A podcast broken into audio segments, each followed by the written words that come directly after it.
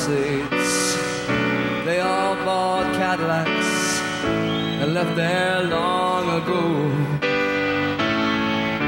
We held a concert out in Brooklyn to watch the island bridges blow. They turned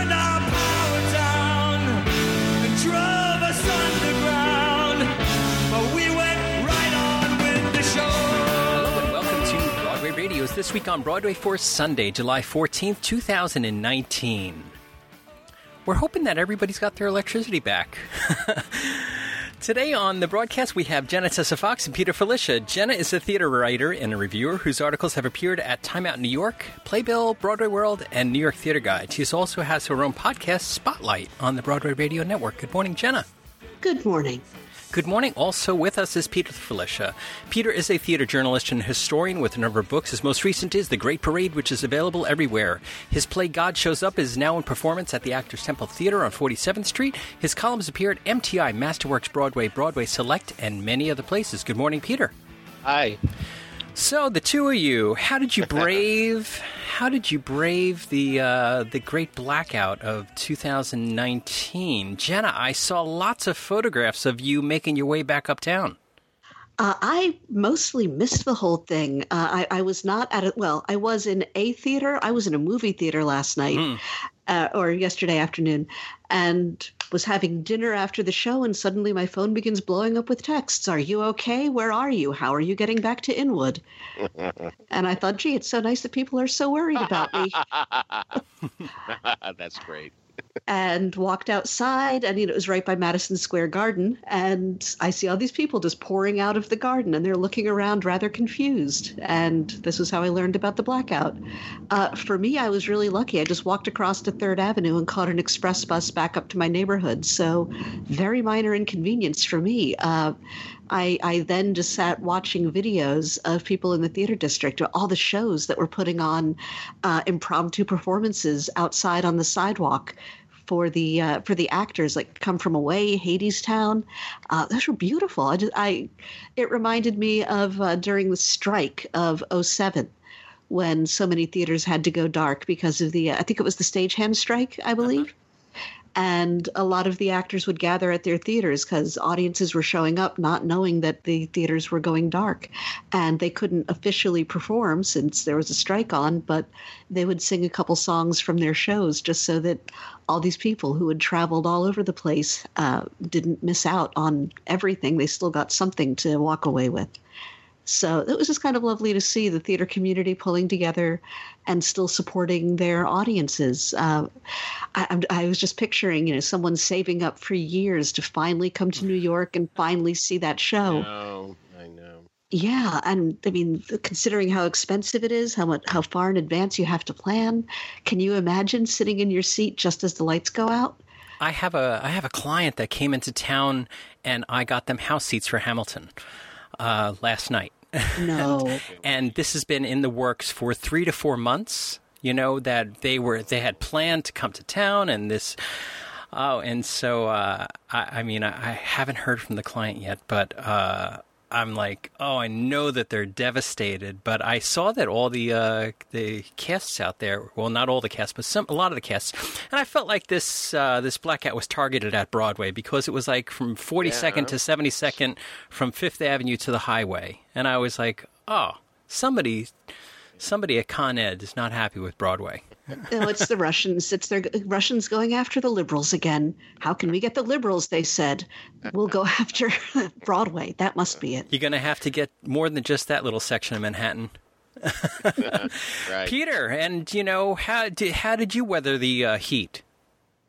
Well, it wasn't hard for me either because uh, yesterday afternoon I drove up to Albany huh? because uh, Christopher Sutton, who uh, plays the evangelist in my play God Shows Up, always had told us, um, look, if this play runs, I, I can't uh, be in it. in July and early August because I'm doing the full Monty up at uh, Albany. I'm playing the lead role, and in fact, my wife Lynn Philistine is going to be in it as well. So, um, so I decided to go up and surprise them and uh, see the show, which was terrific, a wonderful production. And not only that, I really realized that this is a great show for community theater because there are parts for everybody. You may recall there's even a part for a mother in a wheelchair, a very small part, but it'd be really nice to get someone in your community who does use a wheelchair uh, to do this part, a cameo appearance. Anyway, so I was driving back and um, and I heard the news and on the radio so um, here's the funny thing, and it's another reason why Linda and I have uh, been so successful in a 41 year relationship because we live apart. And uh, you know, when, when you live apart, there's nothing to fight about. So as a result, um, she was able to pay me back for Super Superstorm Sandy. When you may recall that um, half the city was um, from, uh, I think it was 34th Street, all the way down to um, uh, the Statue of Liberty was out, um, she had to stay at my apartment. And um, last night I was preparing to stay at hers. So uh, I went to her place. And uh, then we heard on the radio, um, sorry, on the TV, that um, it was going to be back by midnight. In fact, they even showed my street on, on Channel 7. So I knew I was okay. So I did come back. So I missed it too. Ironically, I missed the one a few years ago. I was in Minneapolis seeing South Pacific. But I was around 42 years ago to the day when I was seeing the cherry orchard at Lincoln Center. And um, what had happened there, that was the show that had won the Tony for Best Lighting.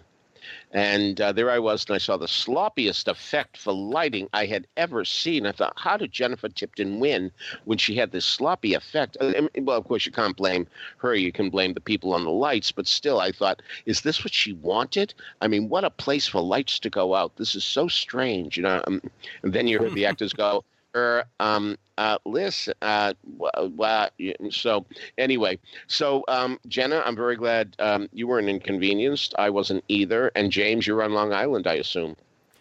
Yes, I was actually in the city, but uh, wasn't affected by it, and then uh, didn't realize and got out of the city uh, uh w- without being affected and caught the rest of it on the news. So, um, yeah, it's interesting you know, we talk about this, and I'm thinking about. I was going to ask you, you know, when's the last time you know Broadway has been closed because of this? But Peter brought up, you know, the superstorm, and uh, we had the snowstorm a couple of uh, two or three years ago during Broadway Con that more or less shut Broadway, and the blackout oh, right. uh, a couple of years ago in New York. So I guess Broadway has closed a couple of times over the, sure. you know, the. I I, I uh, it, back in the 90s, I, I worked with Mel Torme, and Mel Torme used to say, uh, People say the show must go on. N- no, it, it, it doesn't have to. That's, Mel used to say that, and we, we were all so surprised. We're like, oh, I guess, you know, he's right. It doesn't have to go on. Well, Noel Coward had a song about that, actually. Really? yeah, why must the show go on? Oh, that's that's right. Well, we'll have to. Well, uh, Pink Floyd uh, David Gilmour and David Waters. Uh, David, uh, the show must go on is from Pink Floyd, The Wall. So, uh, I, you know, I think that it's time that we finally bring uh, Pink Floyd's The Wall to Broadway. I mean, Adam Pascal's Ooh. been working on that for my goodness, 20 some odd years. I remember sitting down with Adam right in the late 90s or early 2000s to talk about bringing Pink Floyd The Wall to Broadway. Oh, no kidding. That yeah. would be amazing. Yeah, he really wanted to play Pink. I, I think he could still do it. He's Adam is sort of timeless. He is. I mean, he's still playing Roger, and he'll be doing that in a wheelchair. And yeah, he could have done it with a broken ankle. I'm telling you, man. Mm-hmm. I'm kidding. Don't please stop the emails. All right. So first up in the uh, not first up in the news, but first review of the morning. Uh, Peter and Jenna got over to City Center to see. Now we're going to have to ask you this question because I didn't go. Promenade, promenade. So Peter, promenade. what is it? Promenade. What is he it? saw is promenade. I saw promenade. So ah, okay. So Peter, what'd you think of it? A lot of people would say let's call the whole thing off uh, because it's a very odd show, a very odd show indeed. Um, it's very hard to make sense of it. Um, this would be a musical that Eugene Ionesco might have written uh, because it, it does deal a lot with the uh, theater of the absurd. And um, it was written by a woman who has since become uh, a, a recipient on the Playwrights Hall of Fame right in front of the Lucille Lortel Theater. She only had one show on Broadway ever, and it didn't even open. It closed in previews. But off Broadway, Maria Irene Fornes uh, really had quite the career. And this was one time when she collaborated with the Reverend Al Carmines. Yes, he was a reverend, and he used to operate out of the Judson Church um, off of Washington Square. And he wrote a great many musicals in the 60s and uh, 70s uh, most of which people don't know. Um, this is one of his few cast albums, and it's on a major label. I mean, it was on RCA Victor. It's now available on Masterworks Broadway, and um, there are very few other Al Carmines records. Um, there's one of Joan, which I think is a terrific musical. That's my favorite of his. In Circles has an album too, and um, a show um, about gay men using a term that um, is not used today. Actually, he used it, um, the six letter word beginning with F. Um, he wrote a musical about that too. So, anyway, um, this was the wildest and craziest of them all. It's, it's um, very hard to understand what's going on here, but it does deal with two convicts, and they're solely named 105 and 106. And they're trying to dig their way out of prison. And they do they do, and they wind up at this posh party. Um, now, the stage direction, because I read the show, the stage direction actually said they put on tuxedos. Uh, so they'll fit in. I don't know where they get the tuxedos to fit fit in, but that's what Maria Irene Fornes uh, wrote. She also said that she wrote this on index cards and basically just pushed all the cards together. So if there's some reason why it doesn't make sense, that may be the reason why. So anyway, they wind up at this party, and um, there a, woman jumps out of a cake. In fact, that's the logo of the show, and uh, I think. Um, the logo indicates that she's naked, um, but um, I didn't see the show back in 1969. This is the 50th anniversary of it. At least probably it was written in 65. But um, I'm not sure if there was um, any uh, nudity, uh, but there is a song in which all the high toned ladies at the party, this is a real upper crust party, uh, sing about um, that they would like to be naked too. Uh, indicating that certainly people, um, uh, even of high quality, um, certainly have their baser instincts. And um, so, Ha! um, the convicts have quite a, a ride here. Um, they decide to steal uh, many of the things from the uh, the people. Um, so you hear people cry out, "Where is my pearl stick pin?" What's really interesting is one says, "Where is my monogram?" It almost indicates that these people are so clueless they don't even know who they are without being identified by their monograms. So, um, so it, it, it's the adventures of these people. They run to people. They run to a woman who's lost her children. Um, there's an implication at the end of the show that these two convicts are her children, which could very well be. But in the meantime, um, there are such lines as um, God gave us understanding just to confuse us. Uh, so I think Ionesco would have liked that line quite a bit. Um, if you know the album and like the album, it's you should have been there at um, the city center for a couple of reasons. One, there's more music in the show than on the album. In fact, uh, the album even uh, liner notes on the CD even concedes that there was so much music in the show that they had to speed up the LP a little to get everything on that they did get on. Most of the songs, by the way, are like a minute and a half. They they come and go very quickly, and um, so the CD now has them at the correct speed. It's too bad we don't have Madeline Kahn on the cast album because she was in the show but um, couldn't do the recording. Uh, and um, George S. Irving, too, uh, a Broadway favorite, couldn't do the recording either. Both of them were otherwise engaged. Some people say they left the show. Some people said they were out for different reasons. I, I don't know the real story. But anyway, um, here um, we should it'd be really great if there were an album because indeed uh, so many fabulous fabulous, fabulous people were in it. I'm telling you, whoa, were these um, um, certainly. Um, the one who really um, made a big impression was Bonnie Milligan, um, who people loved in Head Over Heels, and she was Miss Cake. So I don't have to tell you that indeed um, she she was the person who jumped out of the cake. Uh, Sandra Santiago mother, um, who has a lot of um, vocal opportunities, especially at the end of the show. She has the 11 o'clock numbers. Um, phenomenal, phenomenal. Um, in delivering these very poignant songs about um, what it is to lose her child and where, where she is in life and such as that. So it's really um, pretty impressive to see uh, her. Um, Bryonha Parham, who uh, we discovered, at least I did, in Prince of Broadway, plays Servant. That's the name, Servant. That's all we know about her. And whoa, does she had wonderful opportunities too to sing. So, um, very powerful production. I was there the first night. The audience was crazy for it, just crazy. I'm not saying anybody knew what was going on. Um, it's very hard to understand. But that said, uh, and by the way, these are not conventional songs. Don't look for any AABA or anything like that.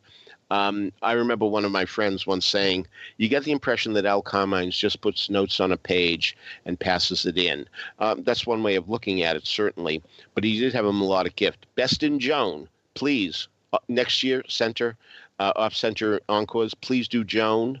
Um, because that's really the best of the bunch. But anyway, um, I, I, you just it's one of those shows you just let it wash over you, and you just are overwhelmed by the talent that's on stage, and you say, "Wow, wow, it's so impressive that these people can sing these rangy, atypical songs. And of course, they don't get much rehearsal. And um, I think doing two performances was exactly right. City Center is a big place, but always leave them wanting more. So, um, quite an event. The strangest show we'll probably see this year, maybe even this decade, maybe even this century. But I was glad I was there. All right. Uh, Jenna, what'd you think? Uh, I I largely agree. I also quite enjoyed the show, although absurdism is uh, really not my usual thing. Um, the show looked gorgeous. It's a fascinating slice of the 60s and the artistic creativity that was going on at that time. And. Uh, I wasn't as moved as I feel like I should have been. Although with absurdism, I'm never quite sure what the uh, what the artist's original intention was, which I guess is kind of the point of absurdism. Uh, still, having read about how Maria Irene Fornes and Al Carmines created the show, I was very excited to see it and to see this contemporary take on a 54 year old piece. Uh, the themes are really timeless, and the characters seem to be archetypes in a lot of ways it's more a show about ideas than character development. The rich are stupid. Um, the uh, people are always looking for something that they don't have. I, I, kind of wish I'd known what those themes on the cards were that Maria Irene Fornes was pushing around as she created the piece. Uh, I, I again, I had never heard of the show before City Center announced they'd be doing it. So I feel like there's a lot of research I still need to do. But there's still a real humanity to the characters, especially the mother, perpetually looking for what she's lost. As we have the wealthy people crying, Where's my monogram? Where's my stick pin? She's looking for her children. And mm. your heart can't help but go out to her. And uh, it is. considering, like you said, how short that rehearsal process was, it's really impressive that the cast was able to just come together so tightly and work together so well. And I've got to give major credits to Laurie Woolery's direction, Greg Jarrett's musical direction. They keep everything moving just uh, at the absurdist uh, fast pace, but also slow enough so that the more emotional moments can hit us and we can process them. And I can't imagine how difficult it is to balance that. Um, I also want to give a shout out to the sopranos in the crowd. It is uh, wonderful to have some sopranos to balance out the belting. Um, and I'm not disparaging belting Bonnie Milligan or Marcy Harriell, who it's always wonderful to oh, see. Oh, yeah, she was, yes. Oh, aren't they fantastic? Mm-hmm. Yeah, they are always a joy to see them, but it's nice to have a counterbalance to the belting. So Zoara Joyce Ross, Carmen Ruby Floyd, they're arias. I mean, could you even call them songs? Those are more arias that they got That's to fair. sing. Yeah. yeah. Just beautiful. I remember Ms. Floyd uh, stopped after midnight a couple of years ago with the uh, Creole Love Call. Uh, so just wonderful to see her uh, see her again. Sandra Santiago sang very powerfully as the mother looking for her children. Um, so this was you know not the kind of thing I would normally go to see on my own since absurdism is not my thing but i might need to branch out into a bit more absurdism. Uh, on the you know I, I have seen some ionesco that i quite enjoyed pinter certainly. So maybe i enjoy absurdism more than i thought i did. And i'm very glad they took a risk with this show. I and I'll offer a counterpoint. I do wish they had run a little bit longer, just so more people would have had a chance to see it. Uh, you're right. The audience was incredibly enthusiastic, lots of cheers, and that's wonderful. Um, and I hope this inspires City Center to take more risks with more. Uh, what sort of I don't want to say forgotten, but I mean their original mission for uh, encores was to present shows that don't often get done, and since they've been doing, you know, Follies and many more shows that are performed fairly regularly. I love this uh, off-center move to uh, to to bring in shows that I you know I consider myself fairly well versed. I didn't know about this one. I was thrilled to see it, and I hope they'll do more shows that I don't know about. So obviously, they need to contact me and say what shows do you know about. Okay, yes, we can do this because you don't know about it, and you'll discover something new. Well, to be fair, um, some years ago I was on the National Endowment on the Arts uh, panel where uh, we were given financial figures on encores, uh, whether or not uh, we should give them any money. And uh, it was very interesting to see the pajama game at 98% and Juno at 68% and Bye Bye Birdie at 98% and music in the air at 72%. I've never forgotten those figures. So, you know, they got to stay in business too. I'm, uh, we all wish that they would do. Uh, how many people say Encore should do? Uh, fill in the blank with obscure title. In fact, we're lucky we're getting Love Life next year. I mean, that's been talked about for a long, long time, and it's True. finally happening. Um, but yes, um, when I remember when I bought the album Promenade, um, it was in the children's record section um, with a children's record price because the logo, aside from the lady jumping out of the cake, sort of looks um, like a children's record. So, uh, so I was very glad to get it at a very reduced price at the time. But um, it's, it's certainly not for children. And when you talk about the the rich people not being bright, Jenna, also very topical at the time was the fact that the police in this show are not bright either. Um, and uh, that police were very much under fire in the 60s, uh, the late 60s especially, uh, especially after the Democratic convention in Chicago. Uh, so, uh, so there's, there's, a lot of anti-police feeling in the show too. So um, it, it's it's it's it's definitely a product of its time. Sure. And, uh, yeah. So, uh, in fact, oh, another reason why it's a product of its time. There's a song about cigarette smoking that praises cigarettes. so, and we, we certainly wouldn't have that written in a contemporary musical set today and now. And it was also interesting to see how the, at the time, it wasn't even a war, but the conflict in Vietnam uh, yep. influenced the show. There's yep. an extended sequence talking about war and battlefields and people being sent off to war that they don't want to fight in. It's not a matter of patriotism. It's just you got to, called up, you're going. And that was fascinating. I genuinely thought this was meant to be a critique of the Vietnam War until I double checked, and no, 65. This was uh, this was not at the height of the war. This came along. It wasn't at the height, and for that matter, uh, we can't be sure that between 65 and 69 the stuff was added. You know, we have no idea. This is true. This is true. Um, sure. You know, by the way, Steve Routman was very, very moving as the older soldier. Oh so, yes, um, very moving. And uh, yes, there's a lot of criticism about the draft in the show and um, how you get drafted. So um, it, it I, I, imagine that we're really selling it rather well. People must be saying, "What is this? Oh, I'm sorry, I missed it." I mean, they should be sorry they missed it. I mean, it was uh, not... not everybody could be in New York at the right time in the right place, I or know. even last night the wrong time um, and, and, the right place. But anyway, so. but no, and also James T. Lane and Ken Overshone as the two prisoners. Uh, their reactions. I mean, a lot of what they their acting is reacting to what they see. They're on stage for pretty much the entire show, mm-hmm. and a lot of their journey involves just seeing the absurdity in the world and reacting to it. And it's kind of fascinating because frequently with absurdism, you'll have someone who is outside of the craziness of whatever's going on so they can be the audience stand in. And in this show, they both seem to, they're connected to it, but not fully in it. They're more observers of the absurdity of 1960s life.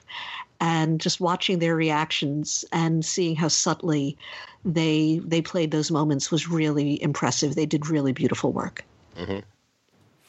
Okay, so that is uh, not going to be able to be seen. If you've not seen it, you can't see it. uh, and we'll have a link to the Encore's page there. Uh, you, neither one of you talked about the uh, the the running time. It, it ran for just about two hours with no intermission. 150. It originally had an intermission, um, and uh, but they decided to do it without. So it was uh, an hour 50. Okay, so moving forward, uh, Jenna, you got over to Playwrights Horizons to see A Strange Loop, the hot sold out off Broadway show. Can't get a ticket, extended already, must leave. Will we see it again? What did you think? Should we be seeing this again? Yes, we should absolutely be seeing this again, and uh, we we have to because a friend of mine had a ticket for the show last night, and Uh-huh. just got to the theater as uh, everything happened. And well, no, what time did the blackout start? Maybe it was uh, It just started after. about six thirty. Right. Was it six thirty? Okay, Yeah. I. He was not able to see the show, uh, which is heartbreaking because I had told him over and over he needed to see this, the and he got tickets for last night. It's the Russians. That's right. Yeah. They want to keep people from seeing this uh, amazing, powerful shows. So, as much as I usually don't like absurdism, there are some uh, certain absurdist elements to A Strange Loop. I finally caught up with the show uh, very late in the in the run. Uh, this is Michael R. Jackson's semi autobiographical stream of consciousness musical that's been running at Playwrights Horizons for the better part of a month, I think. Uh, it, and yeah, it is just as amazing as you've heard. The show follows Usher, who works as an usher at the Lion King on Broadway, and he ushers us through his life. Uh, he is a struggling playwright slash composer. He wants to create theater and he wants to find real connections with people. But as a black gay man uh, from Detroit, I believe, uh, he doesn't quite seem to fit into any one community. He feels too dark skinned and self conscious about his body to be accepted by the gay community, and his very religious black family doesn't approve of him being gay and effeminate. So he is caught in this perpetual limbo of having to constantly compromise. At the same time, he's trying to create an original musical called A Strange Loop that tells the truth about what it's like to be a black gay man in America today, and on and on the loop goes, although that's not actually what the title means, just for the record. Um, Jackson has clearly poured his heart and soul into this piece, and it really shows. Uh, Usher is just so full of self loathing that his self loathing actually becomes a character who regularly wanders onto the stage just to say hi. Uh, Usher is not a proud Arnold Beckoff from Torch Song Trilogy or Albin from La Cage aux Folles. Uh, his problems are the result of centuries of bigotry and oppression, racism and prejudice and homophobia, and all these societal ills that have infected this country for hundreds of years. And the show might be easier to swallow if Usher were proud of himself, but then it wouldn't speak to all the millions of people who do deal with all of these problems on a daily basis. And that is arguably the greatest strength of A Strange Loop. Well, Jackson doesn't try to make the show universal. I mean, this is explicitly about the struggles of a black gay man from a religious background. His skill as a writer makes it very easy for a lot of people to identify with Usher's problems and to find some elements to connect with. Uh, Another thing I really liked was that Jackson's score for the musical does not try to be catchy. I really doubt we'll hear these songs around the piano at Marie's Crisis anytime soon. But it's okay because all of the songs just emerge very naturally and organically from the characters and their situations. Uh, I've got to give a shout out to Rona Siddiqui's excellent musical direction for helping the songs and the music flow together beautifully. Uh, Larry Owens gives an amazing performance as Usher. Uh, he slowly peels away his character's many masks from the scene, uh, scene by scene. until he's just exposed and raw, and then he puts on new masks again for the next moment. It's a performance of really intense truth, and I hope it's remembered come award season next year. The ensemble does some amazing work. L. Morgan Lee, who's apparently the only woman on stage in an otherwise entirely male show, uh, James Jackson Jr., John Michael Lyles, John Andrew Morrison, John Veasey, and Antoine Harper all move uh, effortlessly from character to character, playing women and men and people of all different backgrounds beautifully, aided by Montana Levi Blanco's, oh, sorry, Blanco? Bianco? Blanco, yes, Blanco's costumes. Oh my gosh, I almost said Bianco. Bad. uh, one moment of the show has really been troubling me since I saw the piece. Uh, I don't want to spoil the moment, uh, but towards the end, the audience is invited to clap along with one song. And this is not unusual. We've all been in audiences where we're expected to clap along, and the people on stage clearly indicate, hey, clap now. So I did as instructed and clapped along for a couple seconds until suddenly I realized what I was clapping along to. Uh, and kind of hard to not spoil this, but uh, it was just not something you ever want to clap along to. And it became this chilling, terrifying reminder of how easy it is to just go along with the flow, get caught up in this moment, and not even think about what you're agreeing with, what you're condoning, what you're cheering on. When the, all the people around you, and the, even the people you're supposed to be watching and following, tell you, do this, you you do it. And suddenly you're cheering on something you should never cheer on. It, it sent a chill up my spine that hasn't been it hasn't eased up since. Uh, and I, I don't know if that was something michael r jackson wanted to have happen he wanted that kind of chill to go up our spines for that moment or if that was just stephen brackett's excellent direction that made that moment so powerful but it's really resonated with me that I didn't even think. I started clapping, and for several seconds, I was clapping along to something I would never ever want to clap along to. So bear that in mind when they say clap. Don't please don't don't make my mistakes. Uh, this Peter is one of never the most, claps. No, no, Peter never. never claps. No. Is that true? Well, you told us when they ask you to clap and they ask you for a call and response from the stage, you never do it.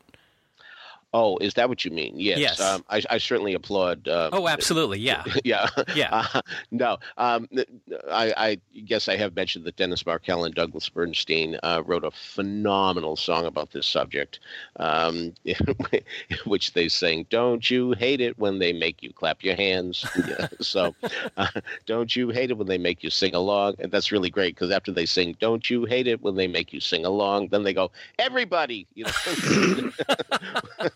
so terrific song. Really, it should be heard more often. So Jenna, so, back yeah, to you. Yeah, this this was one of the most visceral musicals I've seen in quite a few years. It is ugly and it is beautiful and it's heartbreaking and inspiring and it's thought provoking and it's powerful.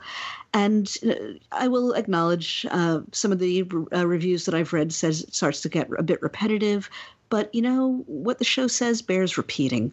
So I really hope the show hits as many regional and community theaters as Tyler Perry's plays do in the coming years.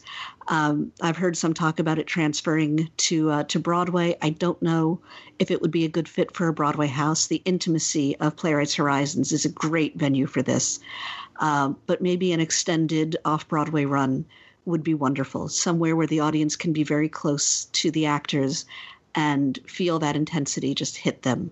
I really hope more people get to experience that. Okay. So that is uh, a strange loop at Playwrights Horizons in Midtown. Uh, it's playing through July 28th, but as I mentioned, it's really sold out. The um, they they have a whole explainer on their website that it is sold out, and that possibly if you're willing to do a few things um, and wait, and uh, you might be able to grab a grab a ticket that's not used right before curtain, but um, let's hope it transfers because it's it's gotten such great buzz, and also on the Secret Life of Bees website, uh, excuse me, on the uh, A Strange Loop website, uh, they've got a, a, bunch of songs that inspired uh, the show, so uh, that's it's interesting to check that out as well. Peter, you got to Falmouth Massachusetts. Uh, is that sort of near your originating hometown up in the Boston area? No, not nearly. Uh, this is on Cape Cod. I was asked to go to uh, the College Light Opera Company to um, give a speech on George Gershwin because they're doing Crazy for You. And uh, it was great fun doing it, and the crowd was very responsive. They really laughed in all the right places. God love them.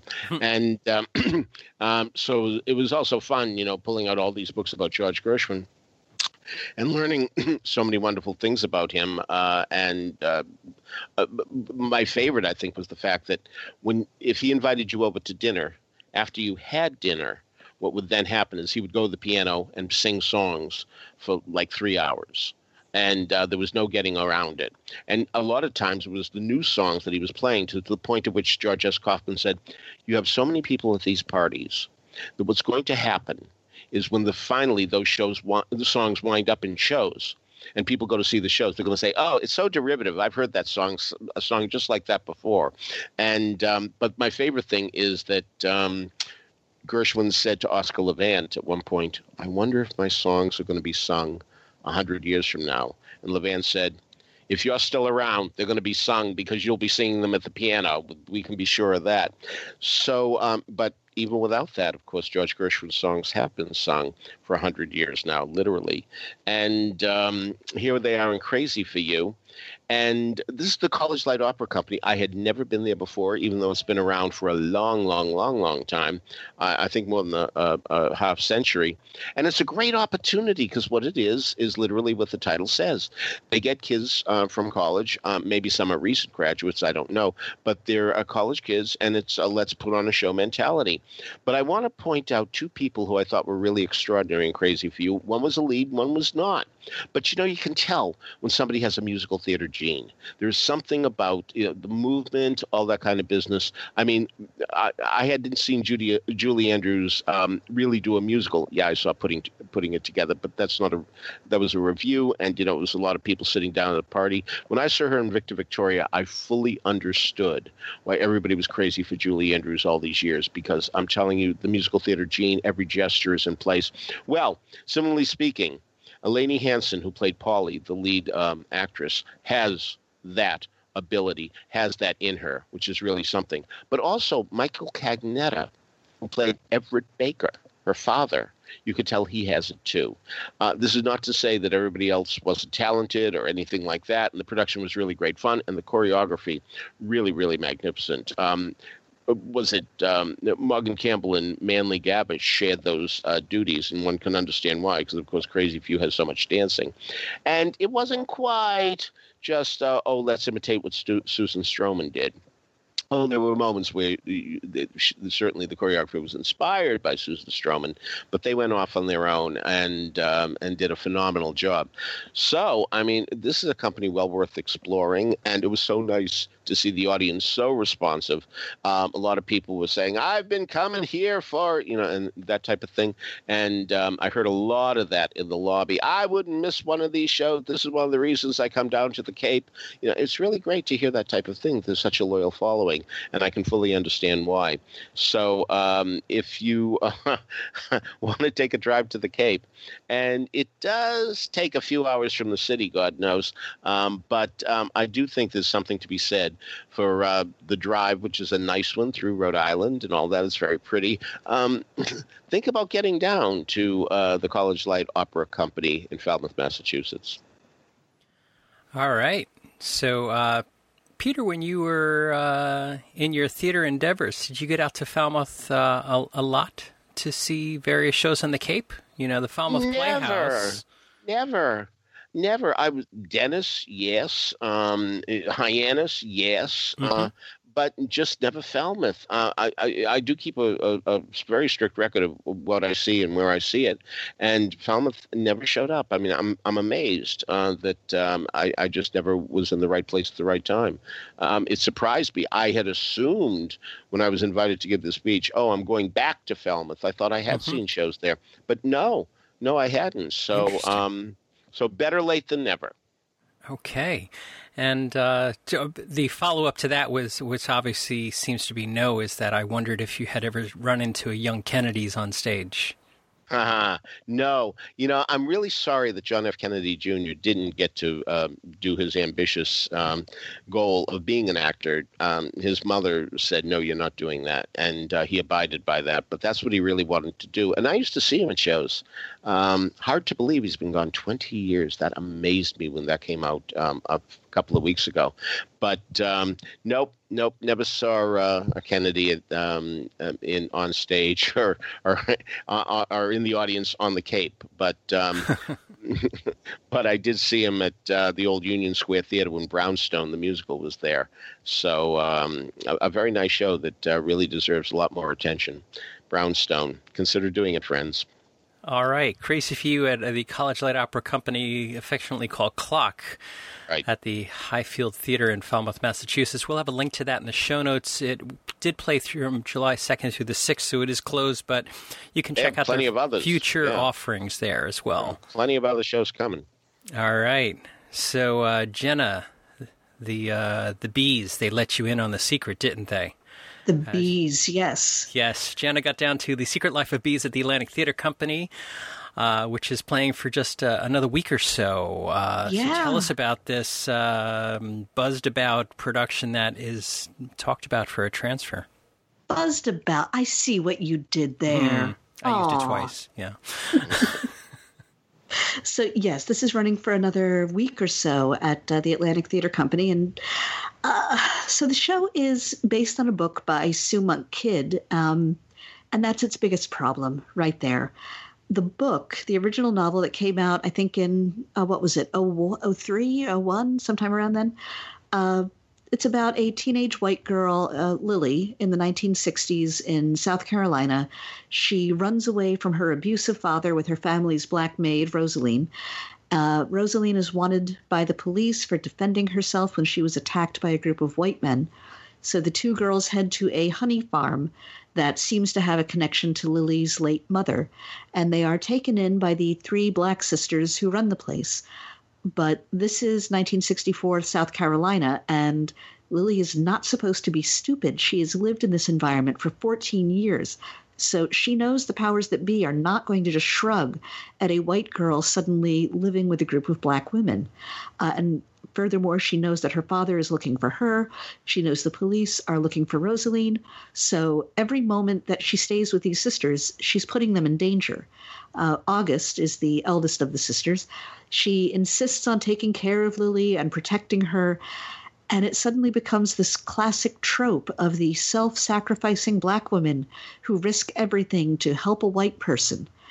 Uh, that's the source material right there. It is decidedly problematic, especially as we become increasingly aware of the harmful cliches, uh, as we become aware of cultural appropriation, as we become aware of people in the majority telling stories about minorities. Um, and frankly, I'm not quite sure why this book needed to be musicalized. Uh, the creative team for the musical had their work cut out for them. Uh, and fortunately, they got two time Pulitzer winner Lynn Nottage to write the book of the musical.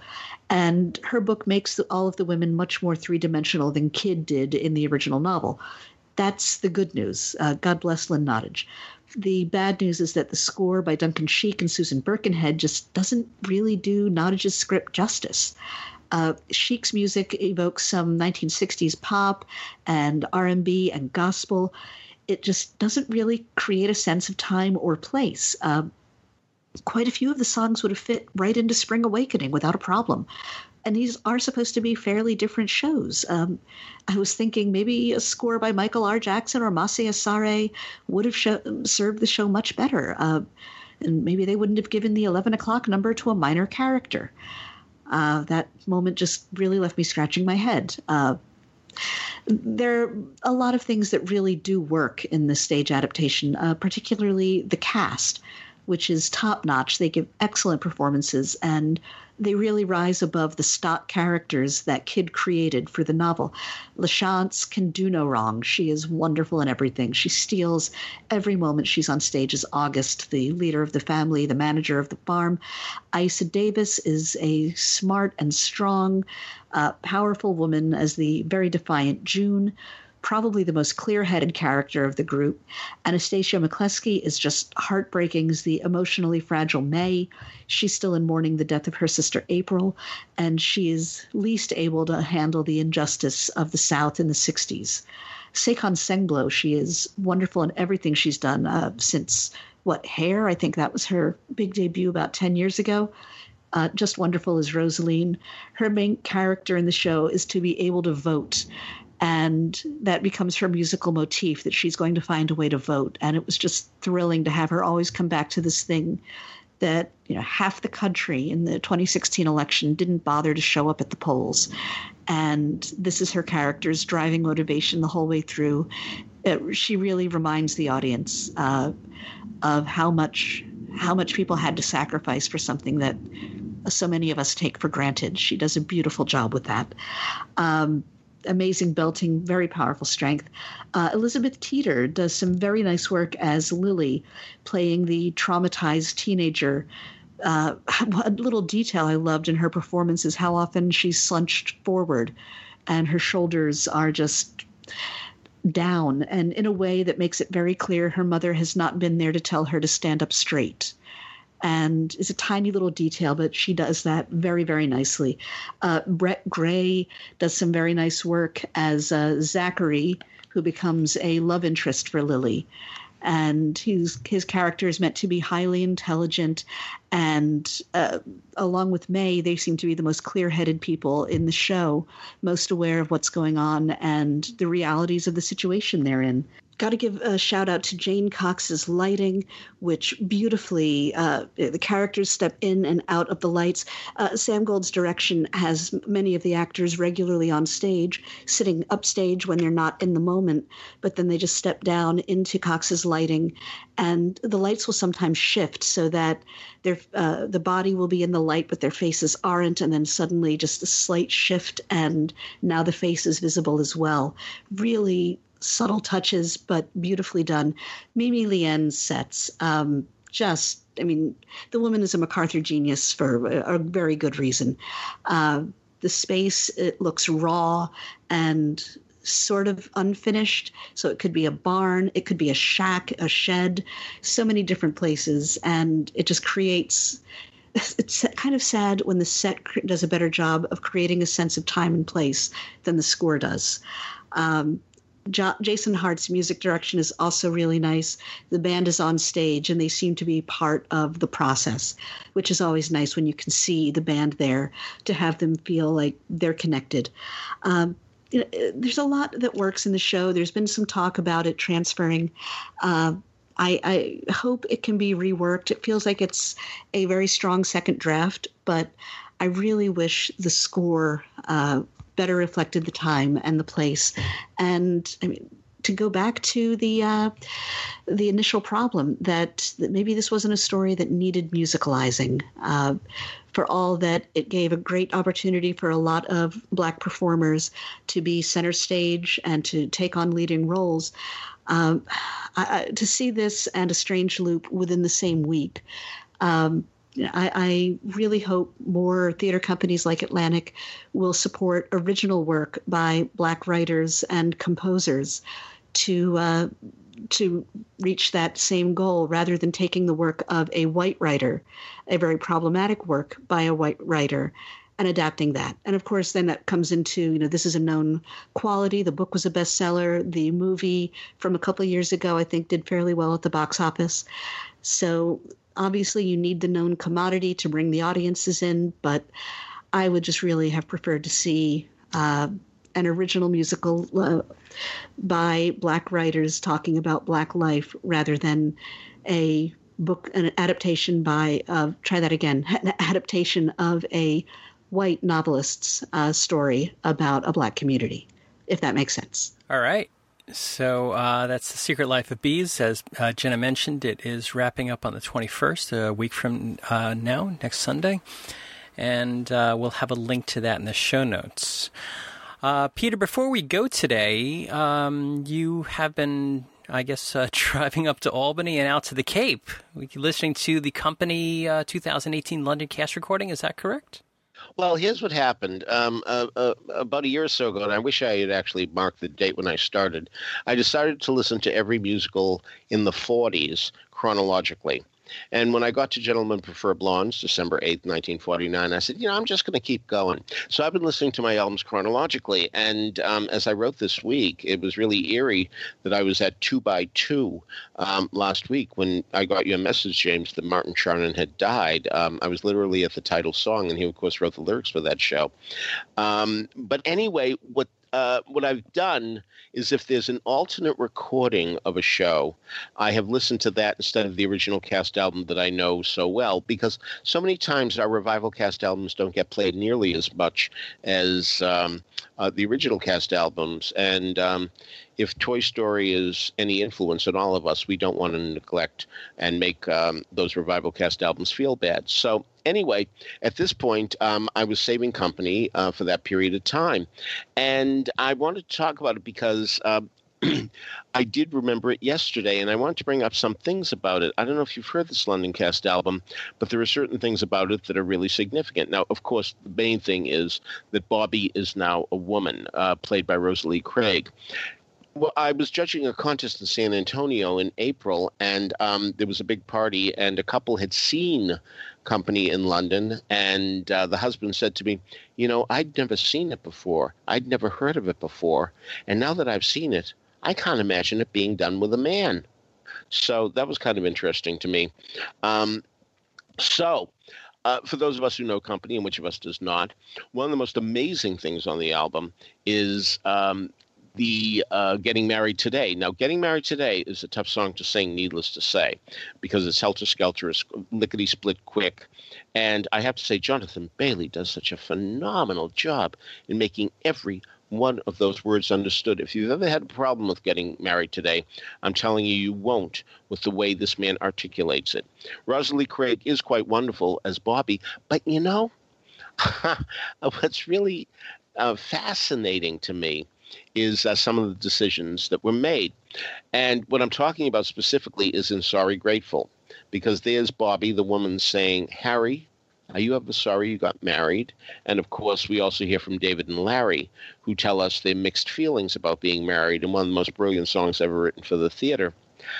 But um, in a strange way, um, in the sisterhood is powerful situation, would men really be telling this woman that um, they have mixed feelings about marriage.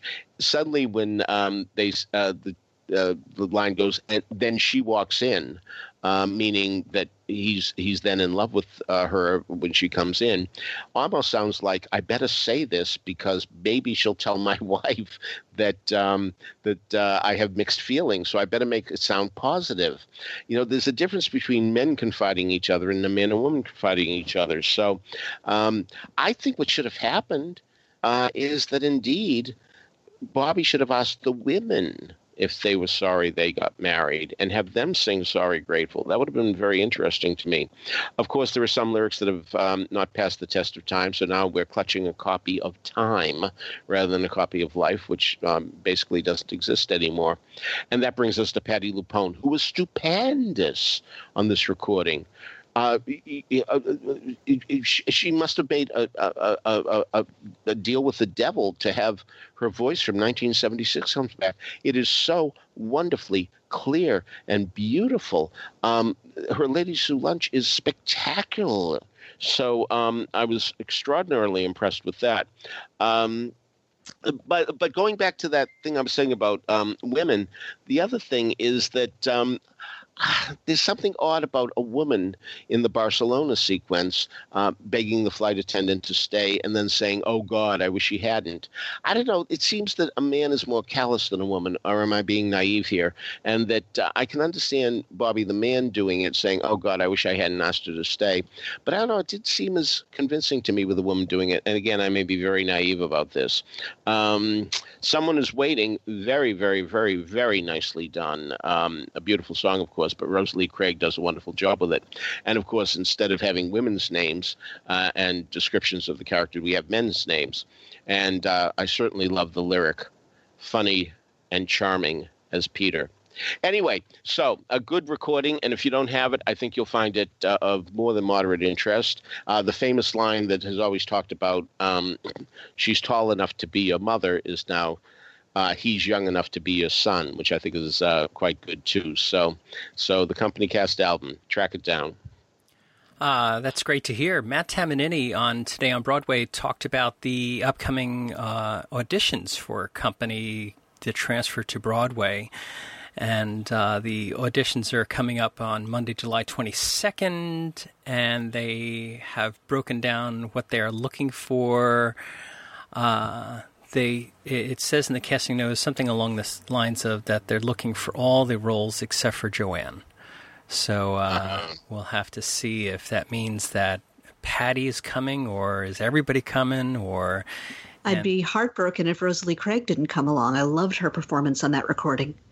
So, all right, we'll have to uh, see what happens as as these things progress. But also, uh, I think, regardless of who's coming or not coming, I think they're required to at least hold auditions.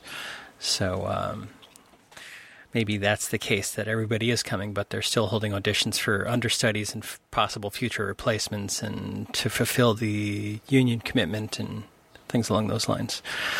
All right, so before we wrap up for today, I want to remind everybody that you can subscribe to these broadcasts by going to the front page of BroadwayRadio.com. There's a subscribe link. That way, each and every time we have a new episode of This Week on Broadway, it'll be automatically downloaded to Apple Podcasts for you. Of course, you don't have to listen to us in Apple Podcasts. You can get us in many ways, terrestrial or non-terrestrial. iHeartRadio plays us, TuneIn plays us, Stitcher plays us, Google Play plays us. Anywhere that you can listen to find a podcast, you are going to be able to find Broadway Radio and our offerings and all of our shows. Contact information for Peter, for G- uh, Jenna, for me can be found at BroadwayRadio.com, as well as links to some of these we some of the things we've talked about today. I forgot to mention at the top of the show, Michael is in Washington, D.C., seeing a handful of shows, and he'll be back with us next week. So, Peter, do you have an answer for last week's trivia? Well, a musical opened on Broadway and got plenty of good reviews that could have run in ads. But the management and authors decided what would be more fun would be to have theatergoers write limericks that praised or described the show, and those would be placed in the ads rather than the critics' raves. The grand winner would get a free trip to New York, dinners, the original cast album, as well as tickets to the musical, as well as a play that the same management was sponsoring. As it turned out, before the contest ended, the musical unexpectedly won the Tony for Best Musical, and the management decided to run that achievement in the ads. So no limerick was ever published. What's the musical? Well, it was Two Gentlemen of Verona. And uh, the management was the uh, New York Shakespeare Festival, and they were also offering tickets to Sticks and Bones, which was running at that same time. Uh, I Googled like crazy before I asked this question to see if there was any mention of this anywhere, and I couldn't find anything. And as a result, that's why even Tony Janicki couldn't get it this week. Uh, he tried, though. He did. tried. Oh, you know that. He sent that you. Yeah, yeah he sent that right. to me too. Yeah. Oh yeah, uh, he certainly did try. I mean, he has a subscription to the Times, and uh, he was uh, searching it. Uh, but I guess um, they don't uh, have references to ads in these um, archives, so maybe that's why he missed it because it wasn't an ad. By the way, at the time I entered the contest, and I got third prize, which was simply uh, tickets to the shows and um, the cast album, which believe me, by that point I had had, but um, but I didn't get the free trip to New York, the dinners, or the hotel, or anything like that. But um, anyway, what had happened, of course, is that uh, it beat out Follies, which was expected to win, so they certainly wanted to trumpet that, and um, they certainly did. So this week's question: What do these songs have in common? Here's love from Here's Love. When It Dries from 2 by 2 Song of the Sand, La aux Folles, Popular, Wicked, a musical, Something Rotten, and Do Something from Honeymoon in Vegas. So that's the question. Okay. If you have an answer for that, email us at trivia at broadwayradio.com. We'll let you know if you're on the right track. So, on behalf of Jenna Tessa Fox and Peter Filichia, this is James Marino saying thanks so much for listening to Broadway Radio's This Week on Broadway. Bye-bye. Bye. Bye. Pardon me, is everybody there? Because if everybody's there, I want to thank you all for coming to the wedding. I'd appreciate you going even more. I mean, you must have lots of better things to do, and not a word of it to Paul. Remember, Paul, you know the man I'm gonna marry, but I'm not because I wouldn't ruin anyone as wonderful as he is. But I thank you all for the gifts and the flowers. Thank you all. Now it's back to the showers. Don't tell Paul, but I'm not getting married today. Blood.